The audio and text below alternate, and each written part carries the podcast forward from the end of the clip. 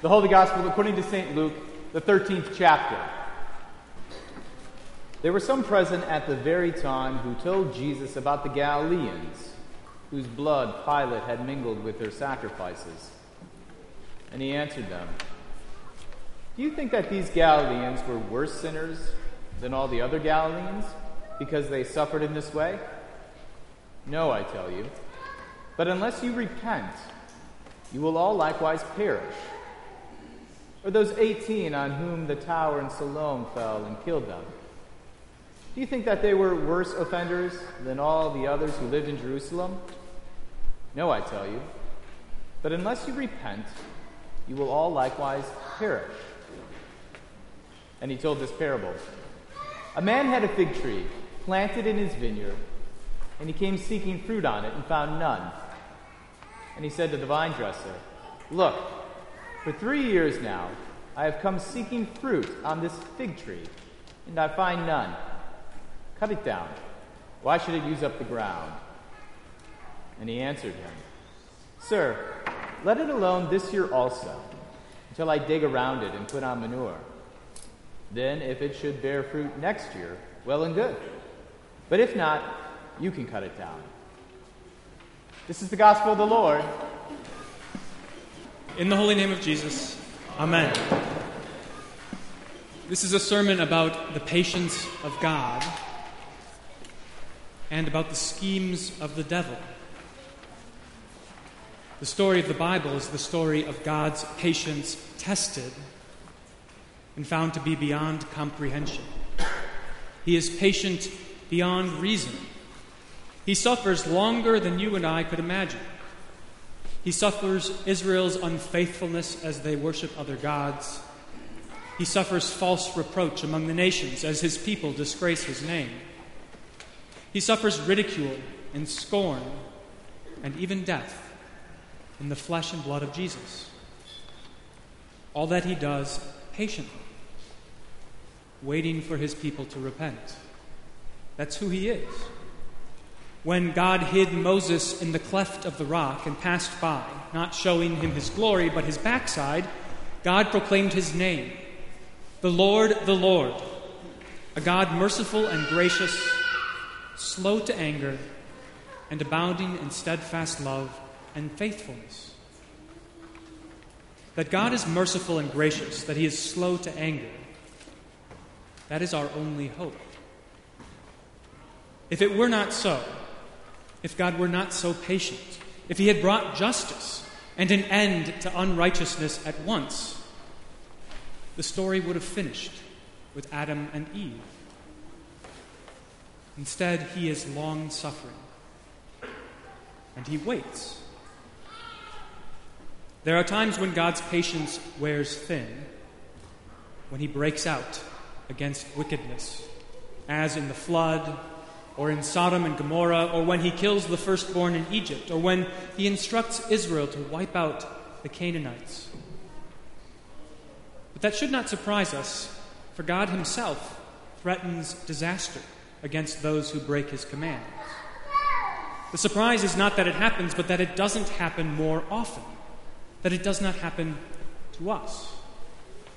That is the surprise of God's patience. But this is not just a sermon about God's patience, it is also a sermon about the schemes of the devil. It is not hard to imagine how the devil can use God's patience against us. But first, you should know this about the devil. He doesn't just come after you with random general temptations, hoping to find something that might strike your fancy. His temptations are custom for you. A friend of mine once put it this way He said, The temptations of the devil are like a tailored suit. They're comfortable, they look good, and they make you feel like a million bucks. St. Peter says that the devil is like a prowling, roaring lion, seeking whom he may devour. And that's an important image because it shows us just how fierce the devil is. But Jesus also says that the devil is a liar and the father of lies crafty and subtle today, just as he was in the garden. And so he does not look like a lion. he does not look like an enemy, but rather a friend, even an angel of light. And so the devil schemes, using against us even such hopeful things as God's patience.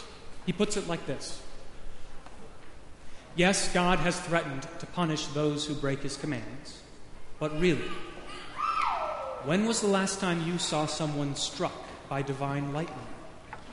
Those stories in the Old Testament, they're just a scare tactic. Don't worry about it. Don't be afraid of him.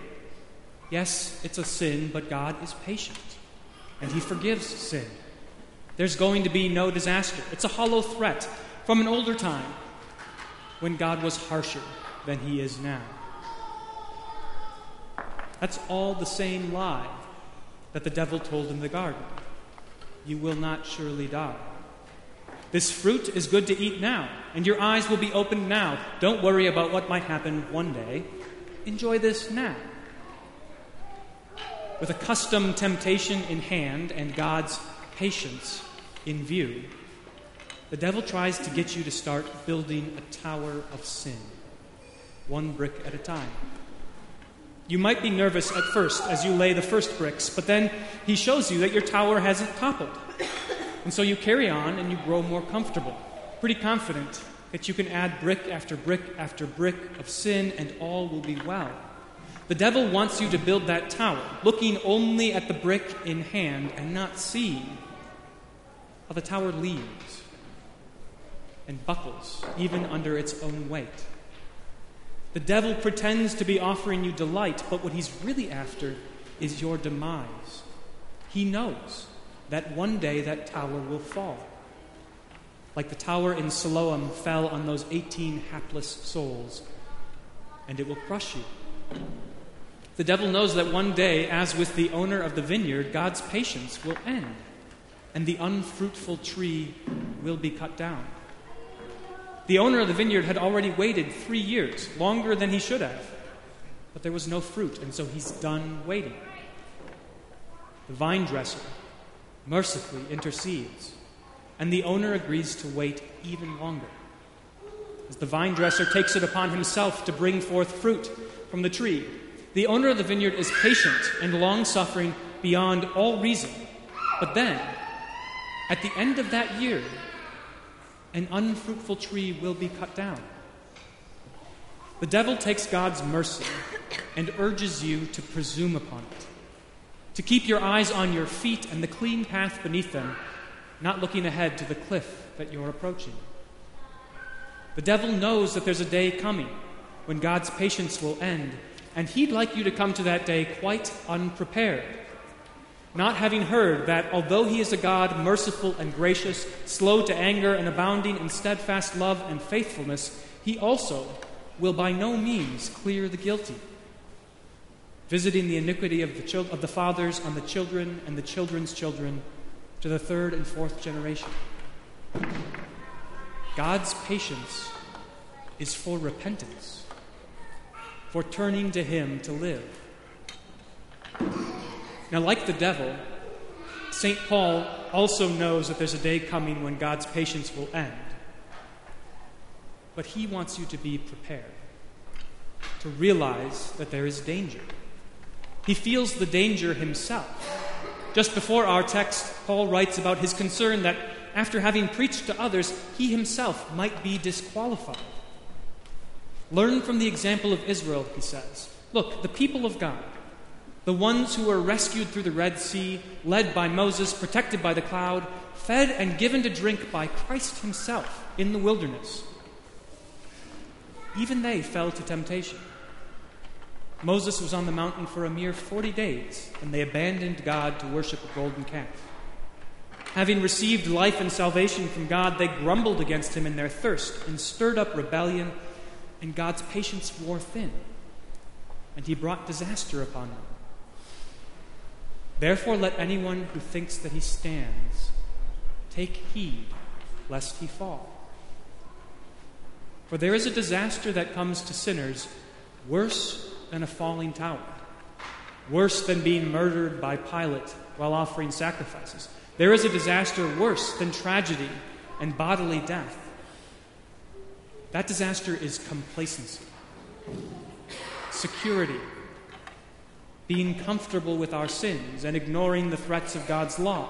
The disaster that befalls many is that having given into the temptation of the devil, one day they just don't care anymore. Take heed lest you fall, says Paul. All of this is to warn you of the danger, which sounds morose and pessimistic, I know.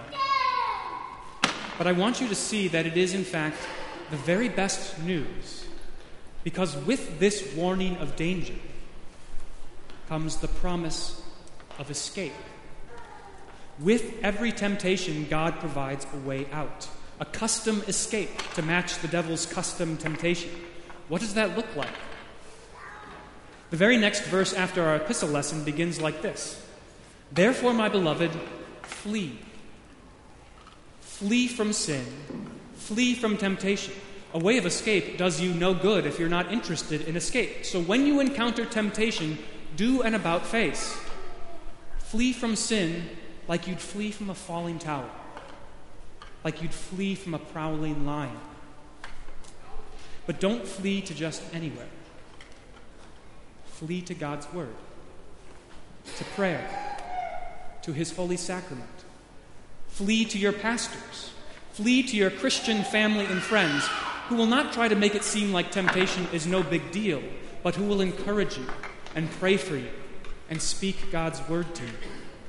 Flee to Christ Himself, who was Himself tempted in every respect, just as we are, and who knows how to endure.